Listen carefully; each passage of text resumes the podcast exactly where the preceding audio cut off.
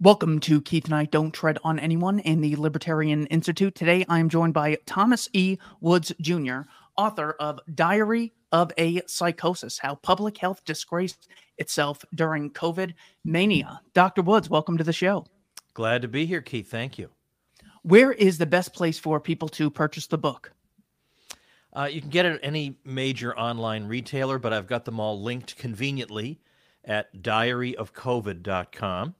which also, as maybe we can talk about a little bit later, not only does diaryofcovid.com give you background about the book and, you know, easy ordering links, but it's also got a couple of free goodies that you get when you get this. You get this book, you get two more free books. And so I do that because I have a number of reasons for doing that, but one of them is my people people who are supporters of the Libertarian Institute are readers, and we are the sort of people who, we buy one book and we've barely finished it and we've already bought two more. Well, I'm just including the two more because I know that's how you're going to be anyway, so I'm including the two more when you get this first one. Henry Hazlitt said, "The art of economics consists in looking not merely at the immediate, but at the longer effects of an act or policy. It consists in tracing the consequences of that policy, not merely for one group, but for all groups. Using this mindset, walk us through the secondary consequences of things like locking down a society." Yeah, well, let's assume that everybody involved had good intentions and that all these negative consequences were just things nobody could have anticipated. We'll pretend that. And the secondary consequences were what I was concerned about from the beginning, that the idea that we'll just focus all our attention on one thing and maybe the other things will sort themselves out. I don't know. And they being the public health establishment, barely acknowledged the existence of the other things. And what were these other things? Well, people's mental health, their social lives. I mean, you tell people suffering from depression that they need to socially isolate or social distance, and that's a death sentence for them. Even if it's not outright suicide, mentally it's a death sentence. But not to mention all the health visits that were missed. I have stories and stories and stories of people who lost relatives because they couldn't get treatment they needed. Scott Horton himself was telling me about a journalist who wrote for antiwar.com who couldn't get in for his early cancer. I think it was colon cancer, which is supposed to be one of the ones they can get early-ish. And they more or less sent him home and said, you know, you can come back later. And when he finally was allowed to come back, they said, "Oh, you're stage 4. Sorry about that." So we have that problem. People's livelihoods completely destroyed. There were entire lines of business that are just not compatible with this approach to society, and so they're gone. People's savings ruined, decimated. Families split apart. Families were deeply divided over this, over the vax mandates. These are stories that don't show up on any chart or graph and that can't be easily quantified, but they are out there. We all know that. Friend groups torn apart. So society can't function with this level of lack of trust between people, that we look at the world so differently so that one group thinks the other group is trying to kill them and vice versa. That's more or less what they gave us. And we can see the consequences of this. I had a blog post in late 2020 called Death by Lockdown. And I just went through the problems with cancer and other illnesses, all those numbers being ignored, the problems with supply chain disruptions, the developing world, how they would be affected by it, with people being pushed closer and closer to the brink of starvation. I mean, in Myanmar, formerly Burma, we heard that people were eating rats and snakes because that's what you need to do when you have no income. When you have no income in a country like Malawi, where you make $1 a day and you earn the money to eat for that one day, if you have no income for extended periods, we know what happens. We can do the math in our heads. And this is actually one of the red pills, I beg your pardon, white pills I got from the late Brett Glier, who died way prematurely. He was a young guy, spent 3 years of his life living in the poorest country on earth, Malawi. And he told me that when the regime there tried to impose lockdowns, which Africa, of all possible places, with its young population, absolutely did not need, even if you accept their logic, the people of Malawi understood what that meant for them, that meant certain death. And so they rose up and said, absolutely not. We're absolutely not doing this. And so they didn't. Now, there's no story about this in the West. There's nothing about this in the Western press. But this is a guy with people on the ground there. And he told me they were not going to let this happen. So why couldn't Western countries summon the common sense and courage of the people of Malawi, the poorest country on earth? So that's the tip of the iceberg. Of course, there were also the problems of deaths of despair, and I think they're way undercounting those, because we all know people who suffered in that way. We know about people who took up bad habits, or they ate more poorly. We know that there were lasting effects on, frankly, how much people weigh as a result of being kept indoors, told they couldn't even exercise. In some places, you couldn't even go outside to exercise around the world. So that's a taste of it, I would say. And not to mention, although maybe this is a good consequence, but it definitely made people more skeptical of their doctors, because if my doctor has an office where there's a little bin for clean pens and dirty pens, I know he's an idiot. When it comes to mask mandates, now, what is the trouble with this? Just put on the mask. I don't want you spitting in my direction, especially when there's this terrible thing going around. What's wrong with having a mask mandate? Yeah, well, all right. I'll say at first, I didn't know what the truth of the matter was about masks. And so in my own writing on it, I didn't write that much about masks because I just didn't know. I thought maybe they might work. I don't know. How would I know? This is not anything I write about or study.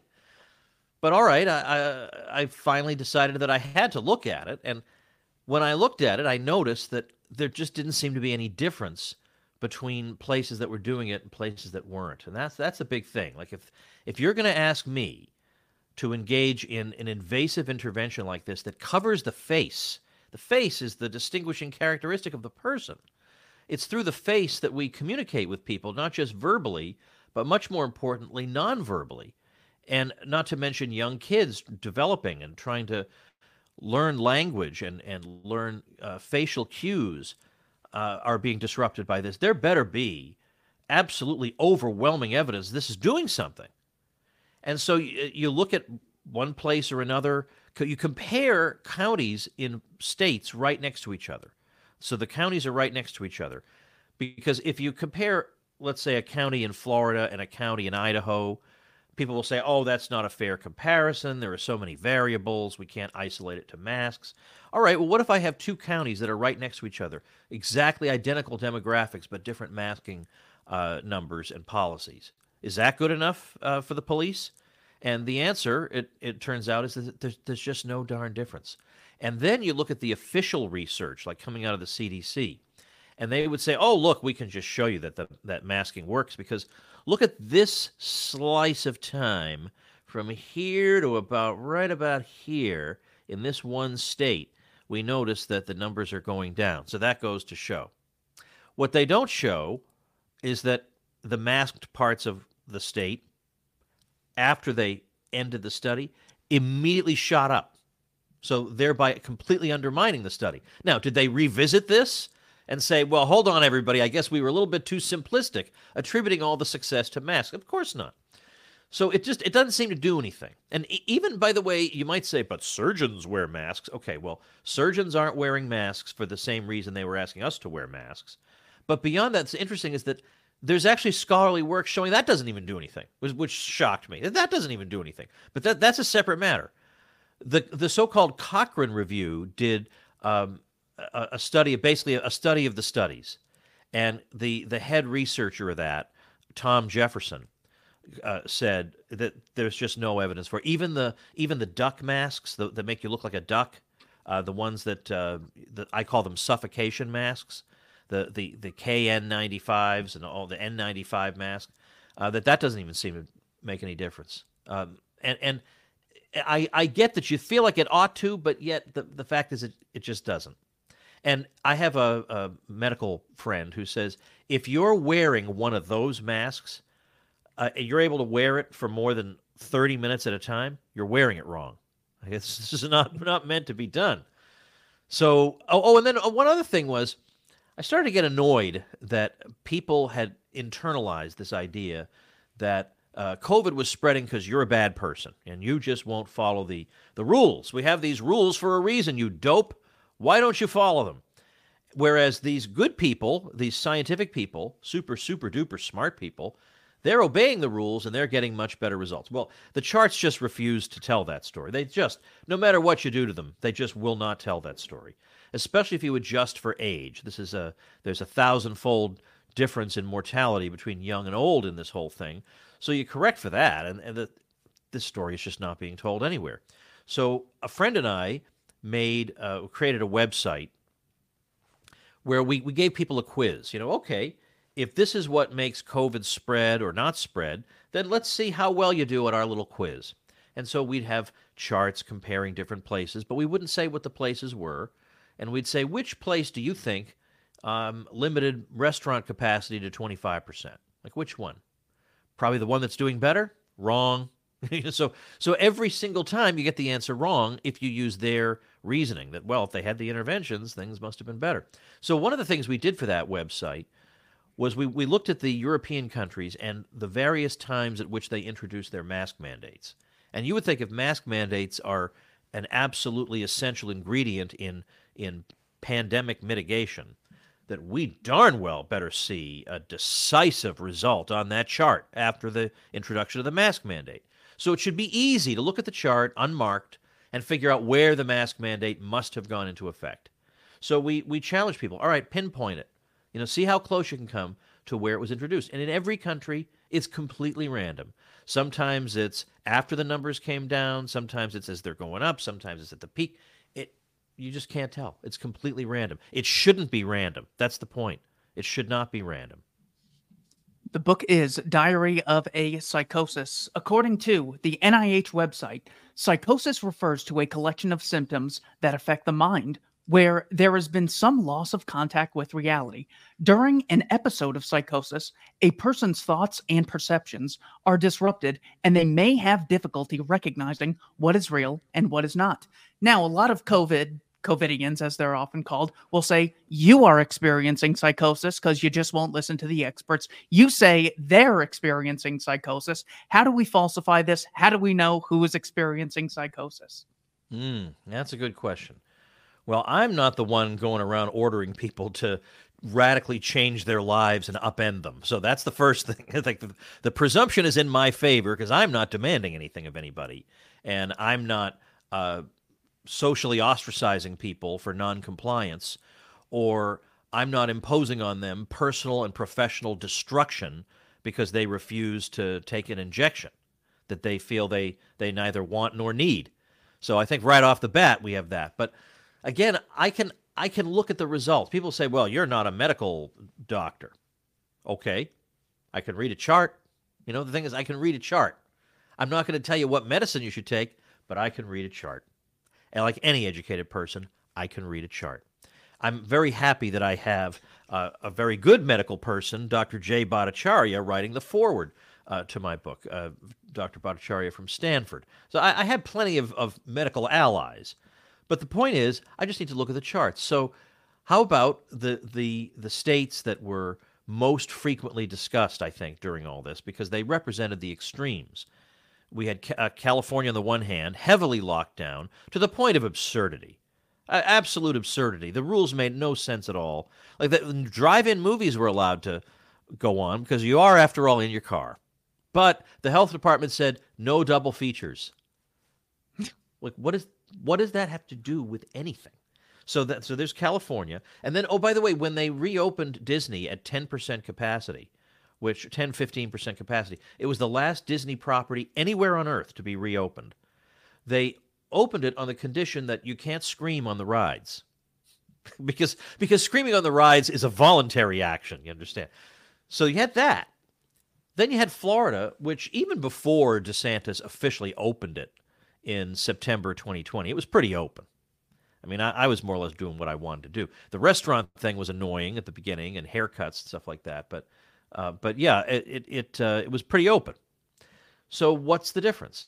Well, when you look at all-cause mortality, which is what really matters, because the trying to compare COVID deaths, you run into the problem of what should be coded as a COVID death. There's no international agreement on that even now. So that's a problem. And then secondly, there are obviously deaths, premature deaths caused by the mitigation itself, and you have to capture that too. So all-cause mortality is the metric to use. And Florida did better than California. I mean, that's all you need to know. That is, I mean, that's the one statistic you need to know. Florida did better than California. Age-adjusted, they did better. So if you're going to continue to tell me to do things like this and put on a mask and all these other useless things, when I have all the evidence I need, and we've had this evidence for a long time, and you can clearly see these things don't do anything, that's the sign that we've removed ourselves from the realm of reason. I keep saying that the reason that the Biden people were so panicked that masks were coming off on airplanes was not that they actually thought, oh, no, a whole lot of people are going to get sick. Yeah, they're deeply concerned for our well-being, Keith. No, the real reason was they were concerned nothing would happen. We take the masks off and nothing would happen, which is exactly what happened. We took the masks off, nothing happened, and we went on. And I think they didn't want that because they might have feared if we take the masks off and nothing happens, then maybe the people will wonder, well, I wonder maybe if nothing would have happened if we had also not done X or not done Y. There is an article at the New York Times trying to solve a COVID mystery. Author of Diary of a Psychosis, please help us solve this mystery, referring to Africa's low death rates. The coronavirus was expected to devastate the continent, but higher income and better prepared countries appear to have fared far worse. Now, I constantly heard that, COVID really attacks those in poverty. So if you don't advocate things like lockdowns and mandates, you're hurting people who are in poverty, who are disproportionately African-American. So it's kind of racist to be opposing any of these policies. However, when we go to the continent of Africa, what can we learn? Well, for one thing, Africa's demographics are very, very young. So if anything, you would expect COVID to be much worse in Japan, even though Japan's much richer than basically any country in Africa, I'm sure, including South Africa. The demographics are such that you would expect Japan to have a catastrophe. And so Japan's an interesting thing to get into in a minute. But Africa did not have that, and they ended up doing well also. So I think they don't actually understand what exactly was going on. I think that should be obvious. They need to say, we don't exactly understand what's going on. Because this, maybe Africa should have done worse in some sense than it did. Maybe they just weren't tracking it. Maybe because it just didn't seem like an event, so maybe they weren't so carefully coding the deaths or something.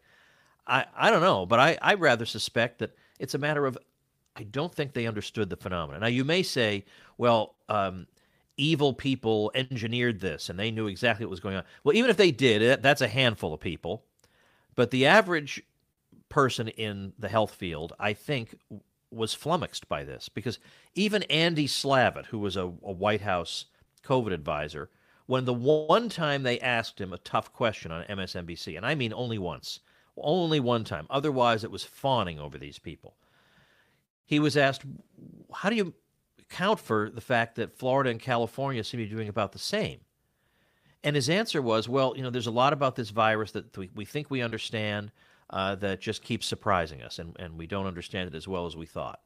Well, that was all I was asking him to say. That was all I was asking for. We really don't exactly understand what's going on, because the things we think are going to help don't seem to help. And when you ignore the things we recommend, it doesn't seem to matter. So maybe we just don't understand this as well as we thought. I mean, in Scandinavia, basically nobody was masked. No, very, very tiny minority. And when I went over and visited there, really the only people masking were Asian immigrants and American tourists, making fools of themselves. That was all going on, and nobody really tried to explain that. They tried to explain Japan doing well because they wore masks. I mean, they just didn't understand what was going on. But that humility was very short-lived, because immediately after Andy Slavitt said that, he then said, but we know what works, you know, social distancing and masking. And, but actually, no. But according to what you just said, I guess we don't know what works, because we did those things and it doesn't seem to have made any difference. Can I take a minute on Japan? Do you mind if I talk about Japan for a minute? Please do. All right. So I followed this, as you may know, Keith, pretty closely. I mean, some may say like a fanatic, very closely. But because, you know, my life's being disrupted, my kids' lives are being disrupted, I want to know what's going on. And it amazes me how few people were really demanding answers like this and trying to find out what was going on. I want to know what the hell's going on here. So I was looking things up and trying to find if there were any dissenting voices, and if so, what were they saying and where were they getting their information? Well, as I would read about this, later on, Sweden became everybody's preoccupation. Like, they went nuts about Sweden because Sweden didn't lock down, and oh, they're going to get what's coming to them for not obeying the public health PhDs. And then after the whole thing was all said and done, Sweden has better all-cause mortality than any other European country. I mean, you can't make this stuff up. But anyway, Japan, though, early on was really the country that the crazies were focused on, because Japan was not really responding the way they thought it should. It had basically a lackluster lockdown. It wasn't really doing like the kind of contact tracing that they wanted. Not to mention, they weren't testing asymptomatic people because they said that would just be a total waste of time and it would bring up a lot of false positives. So they're not doing that. And they have, as we know, a very heavy elderly population. As their demographics have skewed that way for quite a while. So what happened? Well, what happened was, in the West, all these warnings of doom. And in Diary of a Psychosis, see, I can do this too. I got the headlines, you know, warning about, is it too little, too late for? Actually, no, it wasn't. That's the thing. The headlines weren't, is it too little, too late? It was like, Tokyo, too little, too late. Like, they knew it somehow. They already knew. They had not observed this thing at all for any length of time, but they knew Japan was going to get what was coming to it. And then nothing. I mean, they had some of the lowest numbers you can imagine. Nothing. So then you'd think the know-it-alls would be chastened by this. They'd say, well, maybe you just can't trust us to tell you what's going to happen. Maybe we ought to retire to a monastery for a while and reflect on our stupidity. No. Instead, we got, oh, you know what? We figured it out. It's that Japan wore masks. But, you know, first of all, you knew Japan wore masks already, didn't you? When you were predicting that everybody was going to die. So how come that didn't affect what you were saying then? Why is it only when your predictions are completely falsified that you suddenly notice something you already knew? But secondly, Eric Topol, who's a very widely published medical figure, Eric Topol said, well, the reason Japan did well is that the government issued masks to them, that the government sent out 50 million masks to the population. And that's what did it. Now, again, could have said that earlier, but he's got to have some explanation. Well, I guess it was masks. Okay. When you look at the actual situation in Japan, people in Japan were laughing at those masks because they were all too damn small. Nobody could fit them on their faces. Everybody laughed at them. They were a national joke. But our dopes in the U.S. don't even bother to look into this. They've just got a ready answer, because we always have to have an answer. And our answer is they wore masks, and the government sent them masks, but the masks were too small. And I quote in my book a researcher in Japan who says, you know, even the experts really don't know the answer. So again, over there, they had a little bit of humility. Even, you know, we don't exactly know what's going on, but Eric Topol knew it was the government-issued masks. And incidentally, every time we get told, oh, well, this country smashed that virus, and it must have been because of their masks and lockdowns or whatever, that happened in the case of some Eastern European countries. We would get things about Czechoslovakia or I beg your pardon, the Czech Republic. They did it through masks. But then the thing is, you got to follow up with these countries. You got to keep following up and check on those graphs, because around maybe November 2020, all the numbers are going up in all the countries that we were told had smashed the virus. All the numbers were just going up and up and up, country after country after country. And we never got anybody revisiting this. So I'm just joking about it in the book, saying, well, I guess there must be I guess we didn't know that Poland had a Thanksgiving. Everybody must have gathered for Thanksgiving in Poland, and that's what made the numbers go up, because we know that masks work. Or I guess there's a Czech Thanksgiving that nobody knew about, or because, of course, we were told that at Thanksgiving, that's where death's going to happen, Thanksgiving, all you people getting together for Thanksgiving. And again, in the U.S., that just didn't seem to hold. I mean, Christmas, you look at the numbers, it's almost like Christmas didn't even happen. So what was going on? They don't have an answer, but what they accept, let's keep trying the things that obviously are doing nothing other than destroying the social fabric. What, if anything, is wrong with this logic? If there's an issue in foreign policy, I go to, people like Raytheon or the Central Intelligence Agency. If I have a question about Scientology, I go to the Church of Scientology. If I'm curious about finance, I'll go to the people of Goldman Sachs.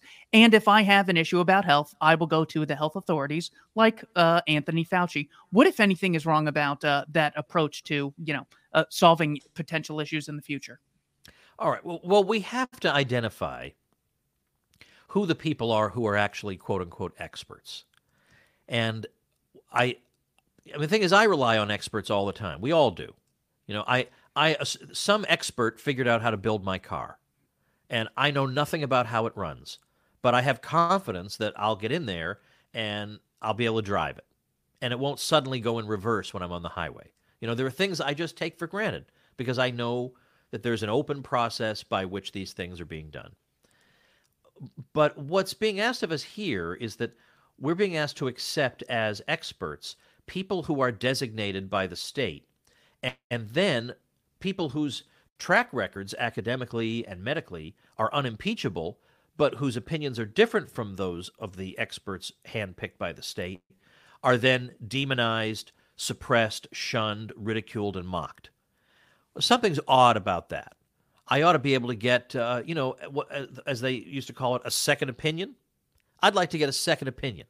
But you can only have the first opinion, apparently. Now, your examples that you're giving are, of course, absurd because you're proposing that we consult people who all have a vested interest in one particular way of looking at the world. Now, I think up to now, we assumed that health, and especially public health, was exactly the way we would imagine them to be: selfless, dedicated exclusively to human well-being, dedicated to science. But yet, during this crisis, we saw that's clearly not the case. I mean, I'm no fan of government schools, but the arguments they made about keeping kids out of schools were obviously not based on anything. They weren't based on looking around the world. We knew from April, the contact tracing study in Iceland, that there was no problem with schools. But they're just pretending that they've done the work and they've found out X and Y. But we know this isn't true. I mean, they later told us, yeah, that whole 6-foot rule, we don't even know who made that thing up. We don't even know. Somebody, and it seemed good. We find these things out later that what are they just making stuff up? And I do think that some people want to be the important person holding a clipboard, ordering society around. And not to mention, there was this weird period where Dr. Fauci, I've got the passage in the book. Dr. Fauci released an article where he said, this could be an opportunity for us to completely redefine our relationship with nature. And it was like a tiny little anti-industrial revolution rant. I thought, so a guy like this is in charge of the pandemic response, a guy who thinks it's a good thing that civilization is being slowed down? I mean, the World Economic Forum put out a tweet saying, hey, our cities have been a lot quieter lately, and that has a lot of great results for the environment. How have things been in your city? And people responded, are you out of your mind? I mean, you're cheering that the sounds of life are all gone? And even the WEF had to take the tweet down. These people don't think like normal people. They do not think like normal people. They think when there's no life around, that's a net plus. I'm not going to consult them to tell me what I ought to be doing. These people are psychotic. But again, I was inclined to think, at the beginning, I didn't know anything about this Anthony Fauci. I never heard of him before. The first few days I was inclined to think, all right, well, maybe this guy knows what's going on. Because at the beginning he said, look, I don't think, we need to be cautious, but I don't think that Americans have any real reason for panic. And I think young people should go about their lives and continue to go on cruise ships. I mean, he said that thing about cruise ships.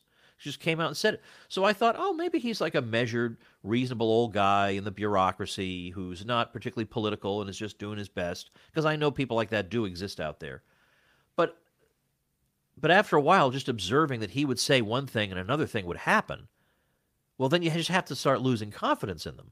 Or have you thought about collateral damage from these things that you're doing? And the answer is not really. Well, then you have to really rethink these people. I mean, he was on The View, that show The View with all those women. And he was on that show, and I think it was Joy Behar said to him, college football is coming back and they're going to be packed stadiums. And I'm thinking to myself, COVID's going to have a feast. What do you think? And Fauci says, yeah, I agree with you. I think it's very unfortunate. And then even the Today Show made fun of them and said, but it never happened. The numbers nationwide all continued to fall despite this. So after a while, you got to say, I gave you a chance. I really feel like I gave the guy a chance. And it was just, he was so cavalier about shutting society down. It was like he had no sense of what indeed the collateral damage of this might be. On page 200, you say, if you had a friend who destroyed your business, canceled a year of your children's lives, and deprived you of the things that brought you joy, would you keep that person as a friend? You may say this is different. They thought they were helping. Turns out any tyranny that's ever existed, the person always thinks they're helping, going back to probably ancient Egypt, but certainly applies to Mao, Stalin, Pol Pot, and everyone else. So how can we differentiate between good people who are misled and trying to help versus people who we just need to kick out of our lives? Yeah, that's just a case-by-case basis. For example, early in the book, I mentioned, not by name, but somebody I know from college who is in the medical system in Boston, and I do know to be a good-hearted person. I genuinely do.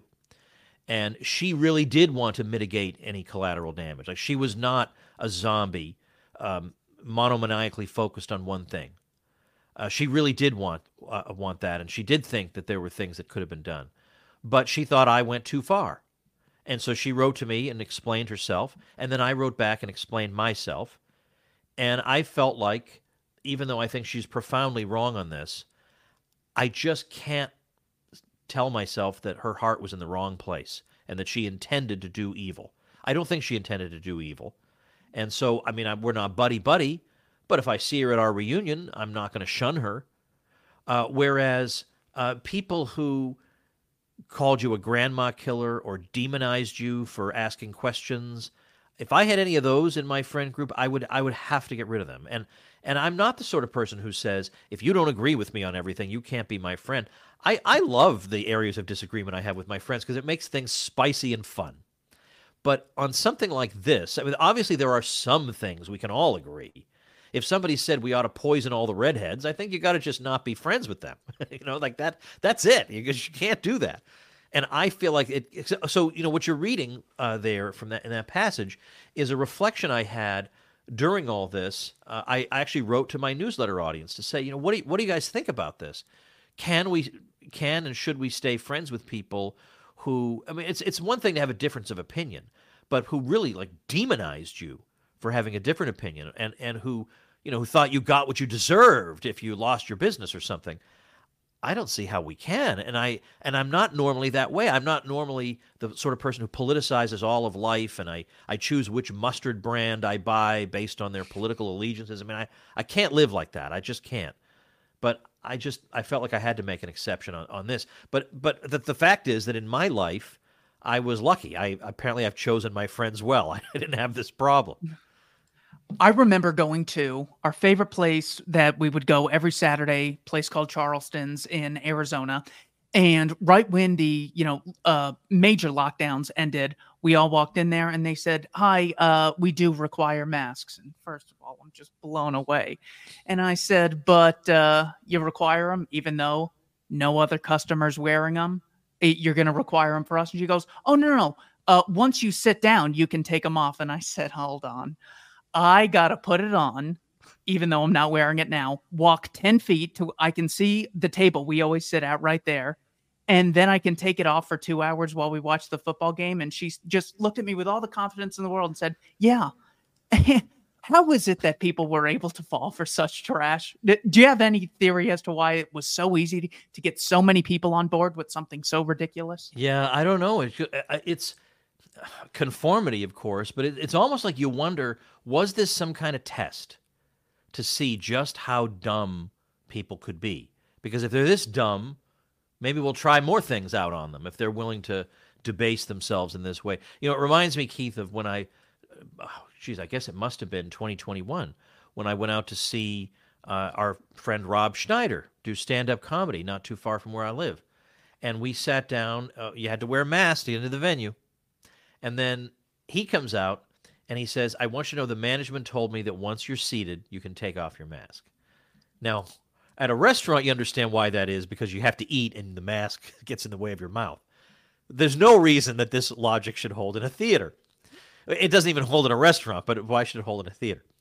So I turned to my wife and I said, there is no way the management told him that. he's just telling us take the masks off because he's in effect defying them. Are you going to actually come up on stage and correct me?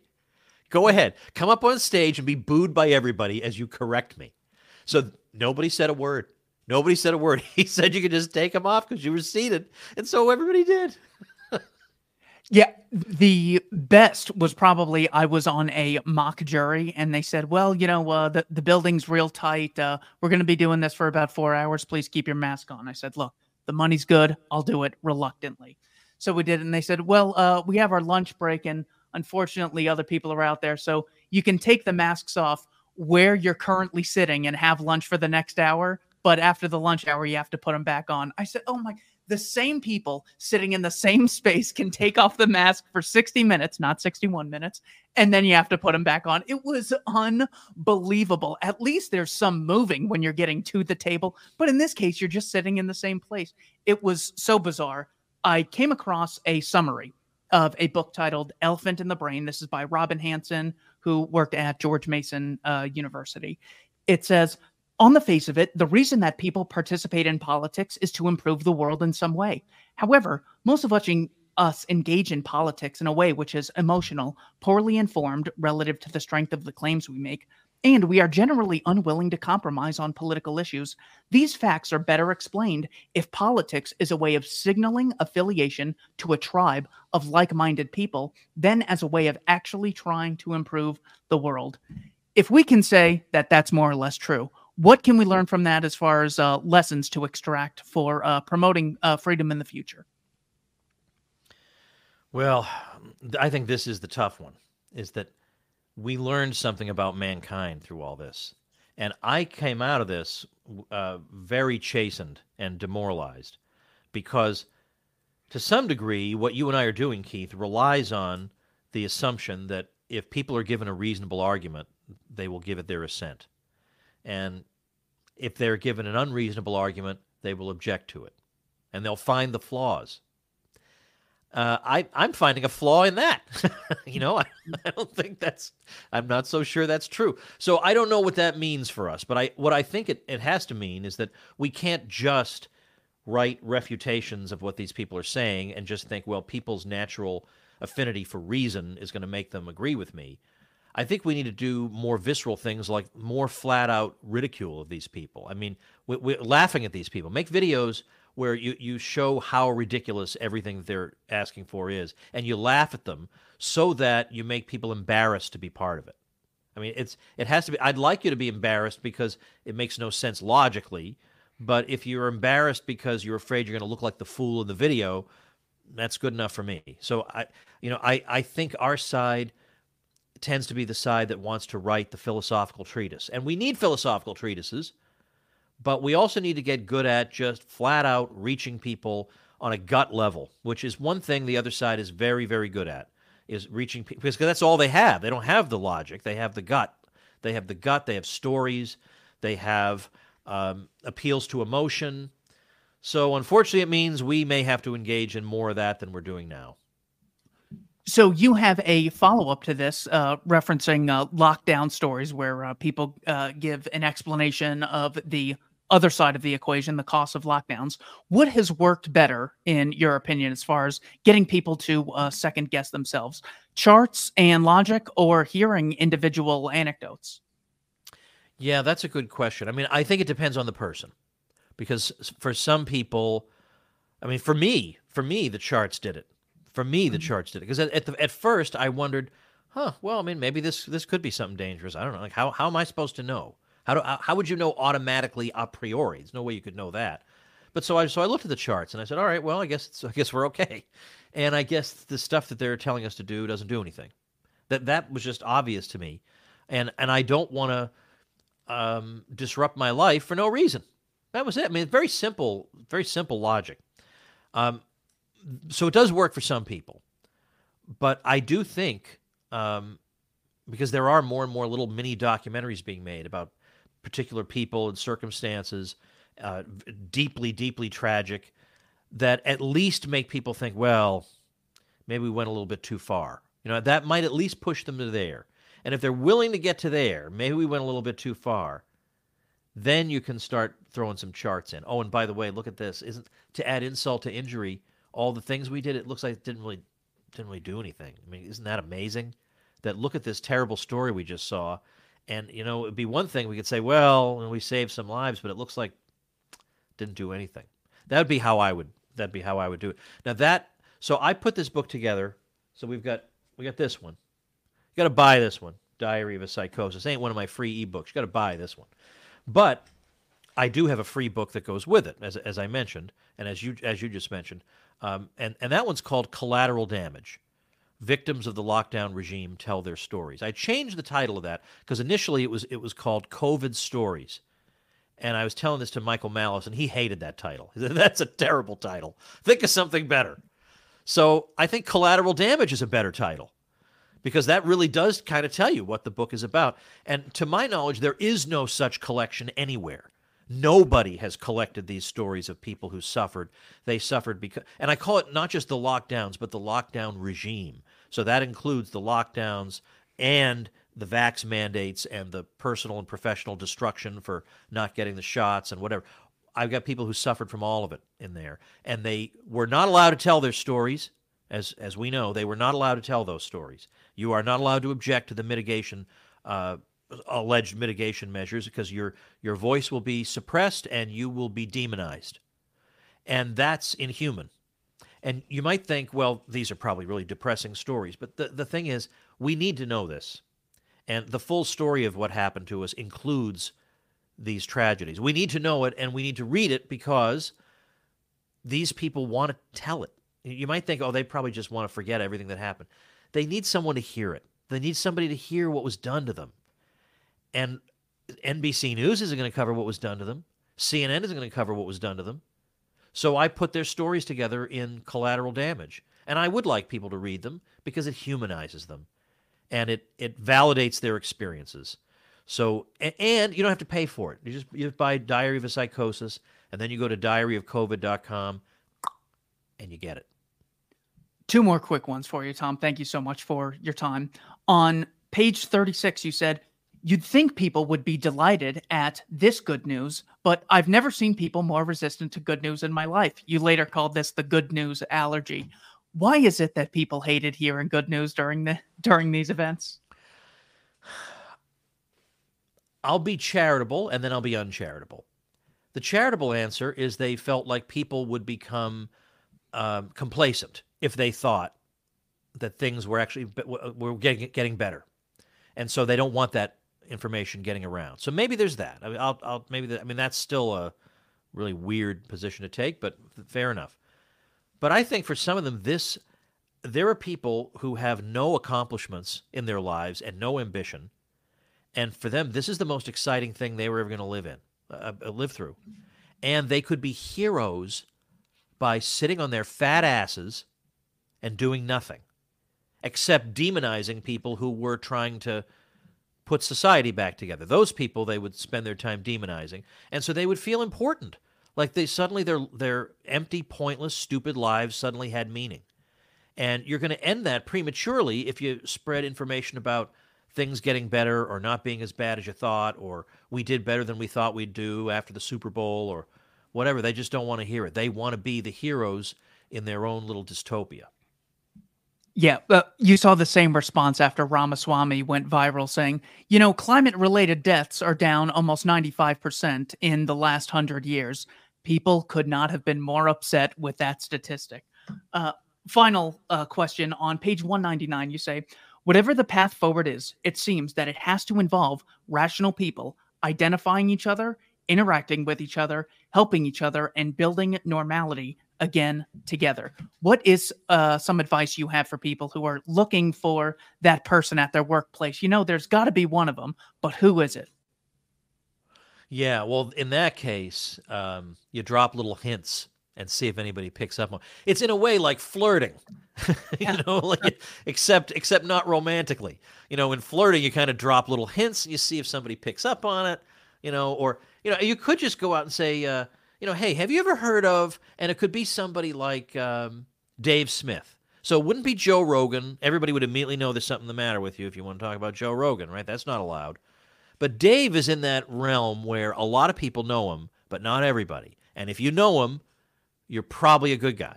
You know, so you could start with something like that and then see where that takes you. I mean, I ended up building a community of normal people is what we call. I actually own the domain, because you know there's that book Rules for Radicals. I actually own the domain rulesfornormalpeople.com. I haven't done anything with it yet, but I built a community of people.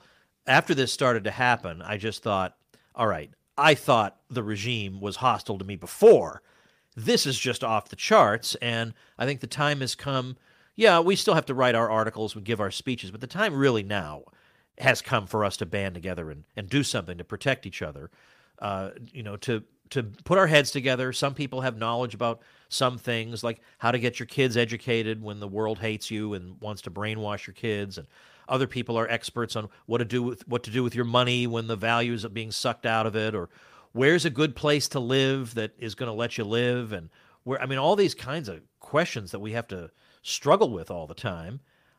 These are practical questions. They have nothing to do with the non-aggression principle. They're how do I live in this world that, you know, or what do I do if my career is suddenly cut short by this crazy requirement? What am I supposed to do? I'm 55, let's say. I'm not, but you know, what am I supposed to do? I wanted to build a community where we could all help each other, you know, where one person's knowledge could help somebody else and his knowledge could help somebody else.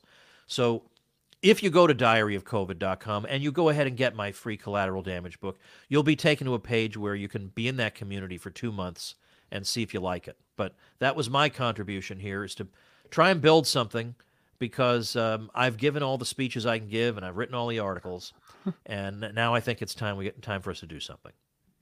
I love that approach of building alternatives. I was reading Race and Economics by Walter Williams, and he just makes the bulletproof case against the taxi cab medallion requirements, the occupational licensing, to give someone a ride in your car in exchange for money. He just makes the bulletproof case. And after all this time, we still have it. However, what happened was alternatives rendered that medallion more or less irrelevant with things like Uber and Lyft. So with things like Tom's School of Life, things like the Ron Paul homeschool curriculum, I could not be more grateful for those alternatives you've created for the sane people in the world. Tom, give us any final comments you have, and remind us what website we can purchase the book at. Well, first of all, anybody listening to Keith Knight already knows, you know, who the people to listen to in the movement are. So, and I don't say that on very many shows. Dave Smith doesn't need that from me, but most of them, well, I don't know. I'll just say this. I feel like I can rely on Keith Knight. He to know where the correct place to come down on things is. And, you know, I was over, you were at my Christmas party and you got there early, and I was overhearing you having a conversation, and you're extremely knowledgeable, especially for somebody, for a young whippersnapper like yourself. So, folks, keep on supporting Keith Knight and the Libertarian Institute. That's the first thing. Libertarian Institute made this book possible, this book that we've been talking about today. So think about the Libertarian Institute when you're thinking of worthy causes. But then So that's my, those are my final words. And then do please check out diaryofcovid.com. If for no other reason than if you're ever thinking of writing a book, this is like the gold standard book website, and you should model yours after it. It's an interesting exercise in how to market a book. So check it out, diaryofcovid.com. It's got free bonuses for you, including the collateral damage book. So go do that. And thank you, Keith. Thanks to everyone for watching Keith and I Don't Tread on Anyone and the Libertarian Institute. Dr. Woods, thank you for your time as always. My pleasure.